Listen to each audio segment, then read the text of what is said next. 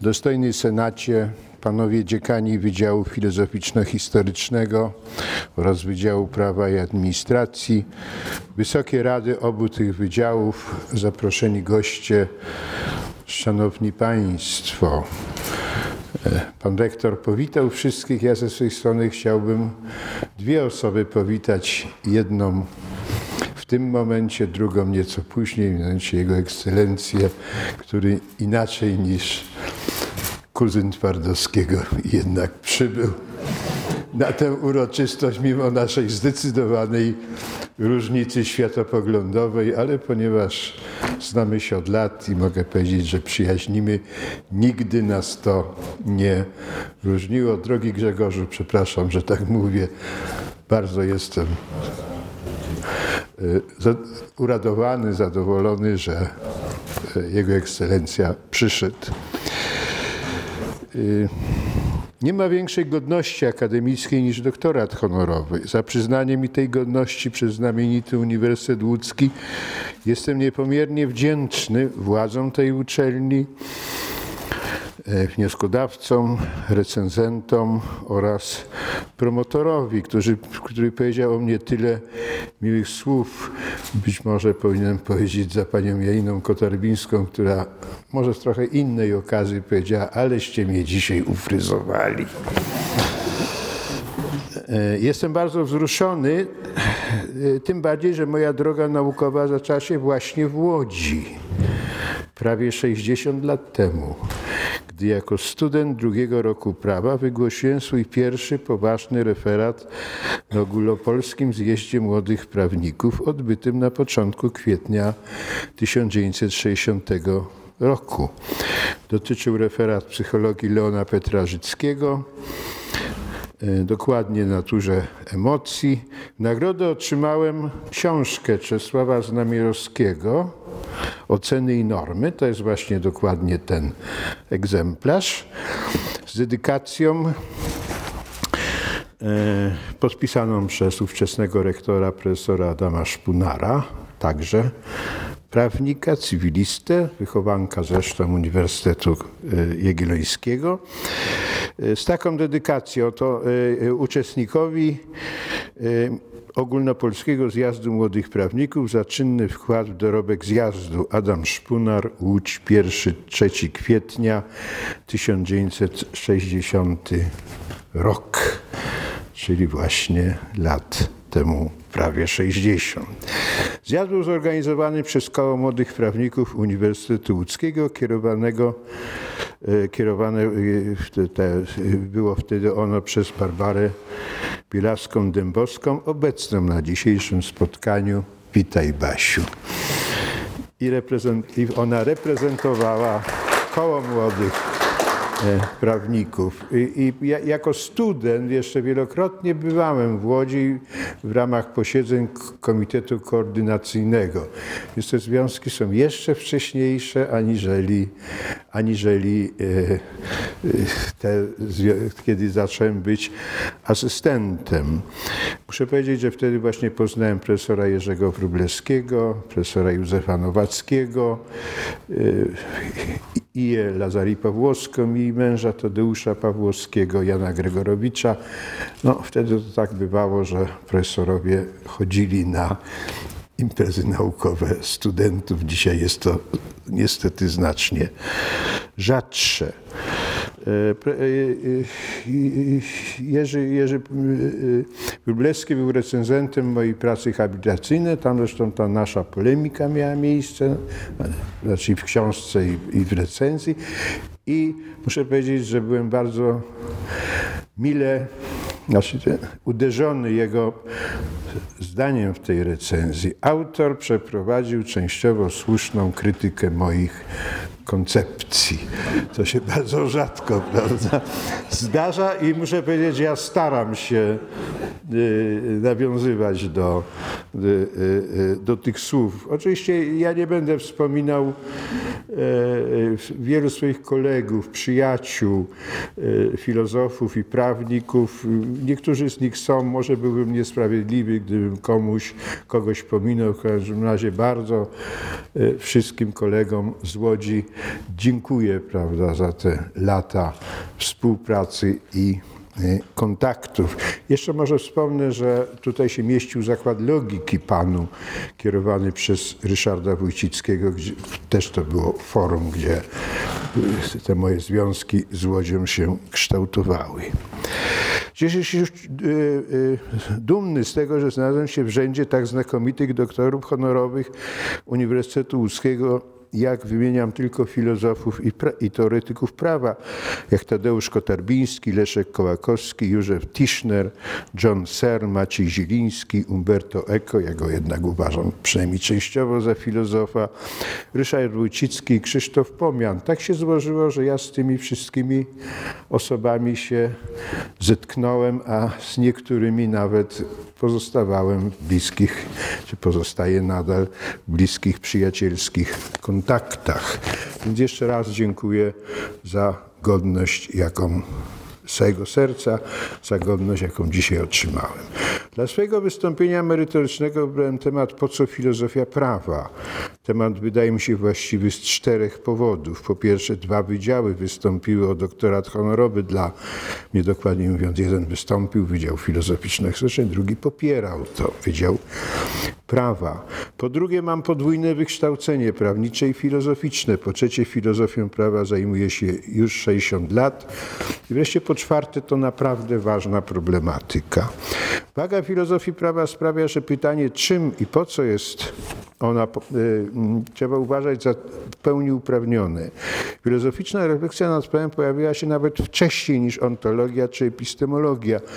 Jakoż na przykład pytanie, czym jest sprawiedliwość, zajmowało, a nawet dręczyło ludzi od zawsze. Poruszali tę kwestię nie tylko filozofowie czy prawnicy, ale także wielcy pisarze.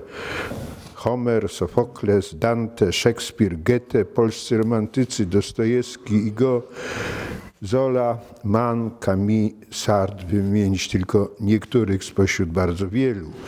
A filozofami prawa byli m.in. Sokrates, Platon, Arystoteles, Cyceron, Aureliusz Augustyn, Tomasz Zakwinus, Spinoza, Leibniz, Rousseau, Kant, Hegel, Marx, James Russell i wielu, wielu innych. A przecież nie można zapominać o wielkich prawnikach jak Ulpian, Frycz-Modrzewski, Grocjusz, Pufendorf, Montesquieu, Savini, Kelsen, Petrażycki, Holmes czy Radbruch. Niektórzy z nich byli tyleż prawnikami, co filozofami. Trudno też uznać za przypadek, że sprawiedliwość znalazła miejsce w greckim panteonie jako Temida, w rzymskim jako Justicja, a bogowie różnych religii bywali sprawiedliwi, czasem zresztą w bardzo groźny sposób. Filozofia prawa może być rozumiana szerzej lub węziej. Pierwsze rozumienie wypływa z faktu, że w każdej dyscyplinie naukowej pojawiają się problemy ściśle filozoficzne i trzeba je rozważać niezależnie od tego, czy specjaliści uważają je za internalne, wewnętrzne dla ich dziedziny, czy zewnętrzne. Mówiąc obrazowo, pomiędzy prawem a filozofią zachodzi nie tylko unia personalna, ale także realna.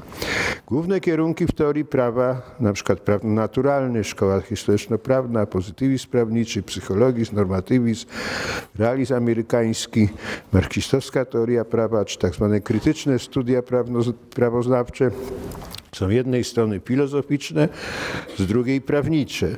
Ale jest tak nie tylko na poziomie ogólnym, ale także w kontekście wielu kwestii szczegółowych. Że tak jest, przekonał mnie następujący przykład. Jako młody asystent jechałem kiedyś pociągiem z Warszawy do Krakowa. Poszedłem do wagonu, poszedłem do wagonu restauracyjnego co zjeść.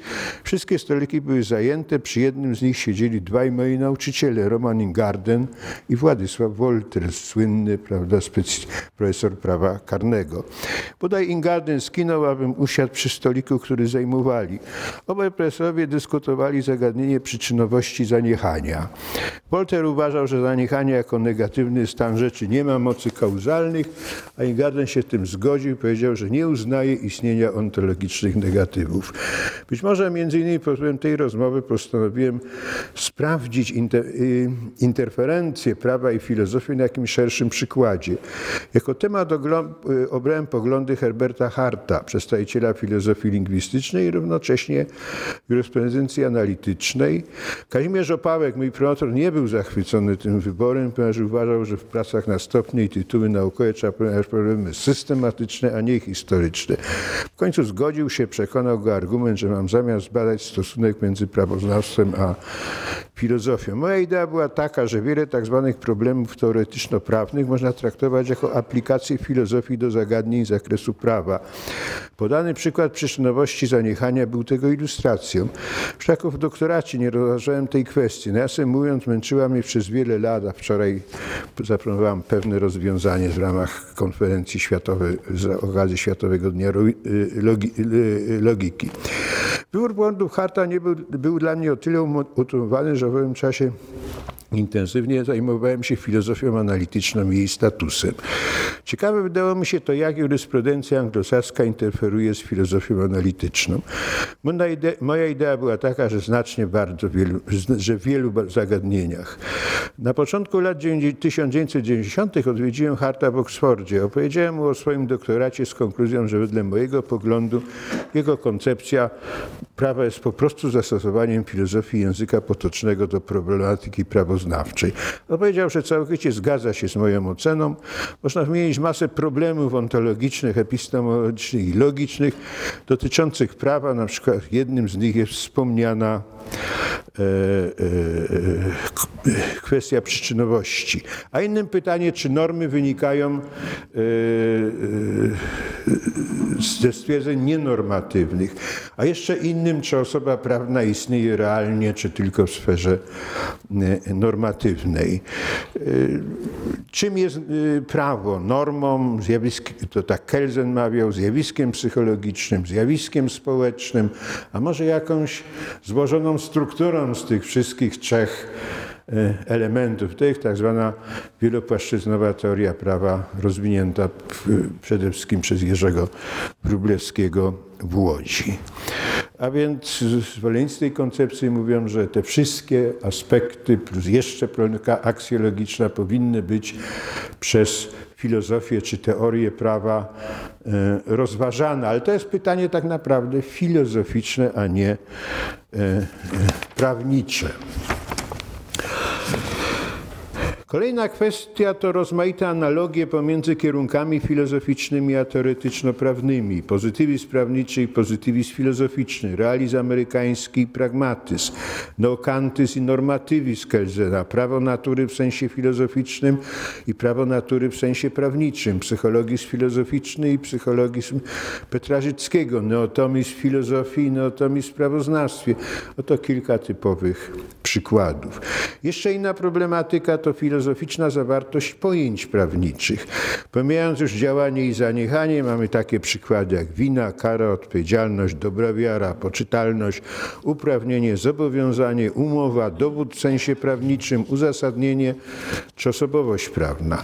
Dalej mamy takie kwestie jak stosunek logiki prawniczej do logiki ogólnej, naturę rozumowań prawniczych czy naturę obowiązywania prawa. Można pytać o wpływ prawa na rozwój filozofii, na przykład argumentacje prawnicze w Grecji przyczyniły się do rozwoju logiki i odwrotnie wpływ filozofii na prawo, nie tylko na teorię prawa, na przykład w postaci kształtowania się koncepcji osoby fizycznej pod wpływem antropologii filozoficznej. Moja ogólna konkluzja była i nadal jest taka, że wiele zagadnień teoretyczno-prawnych i sporo dogmatycznych jest albo filozoficznymi, albo mają jakiś wyraźny aspekt związany z filozofią. Specjaliści od konkretnych dyscyplin prawniczych mogą, jej, mogą to ignorować, zupełnie podobnie fizycy nie muszą przejmować się czy tym, czy świat jest deterministyczny, czy nie. Pojęcie odpowiedzialności na pewno zakłada wolność, ale, wolność woli, ale sędzia wymierający e, czy ferujący wyrok nie rozstrzyga, czy wolna wola jest tylko złudzeniem, czy rzeczywistym faktem. Zakłada, że jeśli X ma odpowiadać za czyn C, to mógł zachować się inaczej, a więc mógł inaczej wybrać, czyli jest pod jakimś, był pod jakimś względem wolny. Filozoficznej analizie prawa szczególną rolę zawsze odgrywała problematyka aksjologiczna. Nawet trudno zaprzeczyć, że moralna refleksja nad prawem zawsze dominowała w filozofii prawa. Aby odwołać się tylko do literatury pięknej, można to ilustrować dramatem Antygony, rozterkami Ryszarda III, Macbeta czy Hamleta na temat władzy, balem u senatora w Dziadach, dylematami bohaterów Dostojewskiego czy postawem doktora Rie Czumie. Rozważmy sytuację Antygony z dramatu Sofoklesa. I bracia Eteokles i Polinejkę zwalczyli po przeciwnych stronach. Pierwszy bronił, drugi sprzymierzył się z najeźdźcami.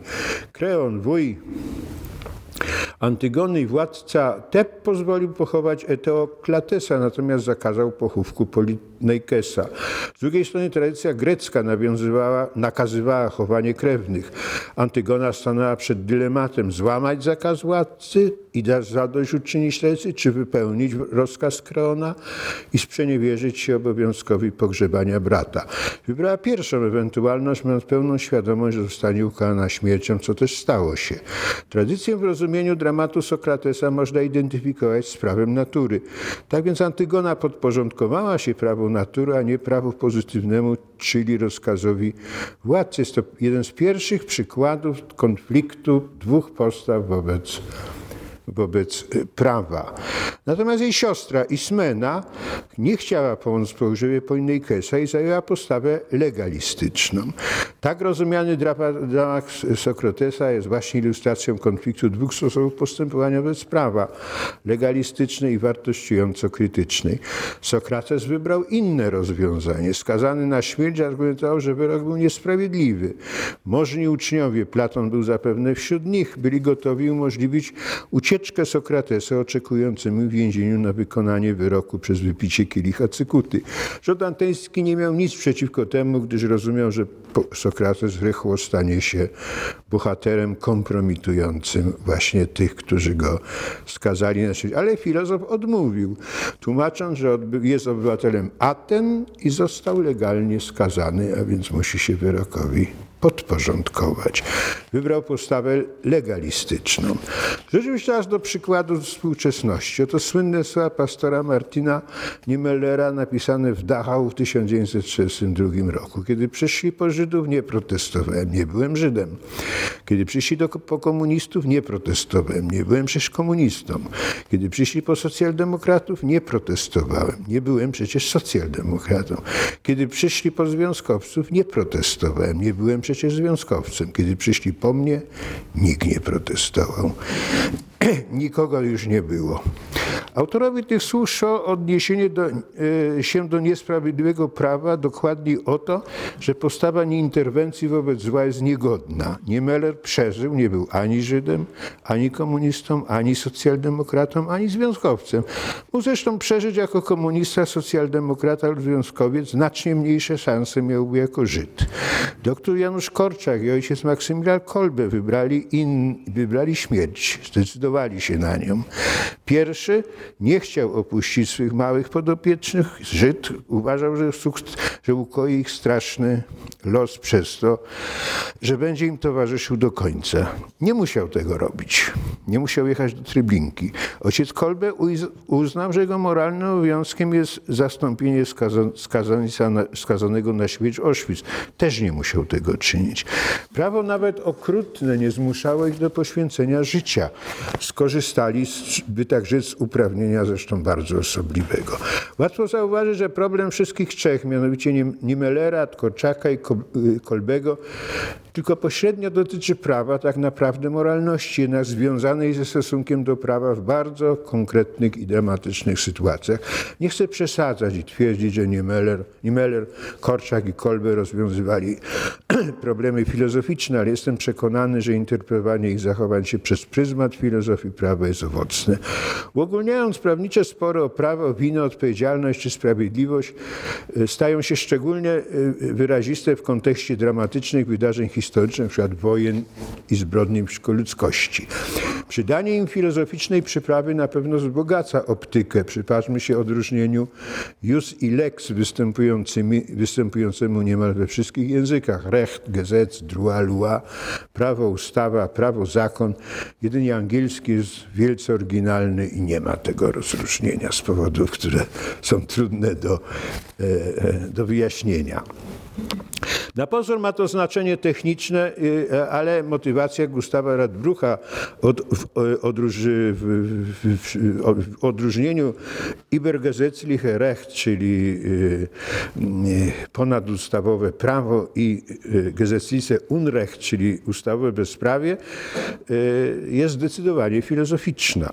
W gruncie rzeczy proces norymberski, wiele innych już bardziej partykularnych zakładał tę dystynkcję, sędziowie kierowali się nie tylko prawem pozytywnym, ale również sprawiedliwością jako kategorią filozoficzną. Ile wiek XIX był w dużej mierze pozytywistyczno-prawny, to sytuacja zmieniła się po I wojnie światowej i jeszcze bardziej po II. Tacy autorzy jak Radbruch, Hart czy Fuller odnowili problem prawa natury jako jeden z podstawowych filozofii prawa. Proponuje się rozmaite rozwiązania, przykład minimum treści prawa natury. Hart, proponowano już dystynkcja Radbrucha, odróżnienie zewnętrznej i wewnętrznej moralności, tak Fuller, czy prymat prawa Bożego nad prawem pozytywnym, tak, prawda, na przykład neotomiści. Problemem jest jednak ciągle to, co było nim zawsze, mianowicie zakres i siła moralnej oceny prawa. Widać wyraźnie,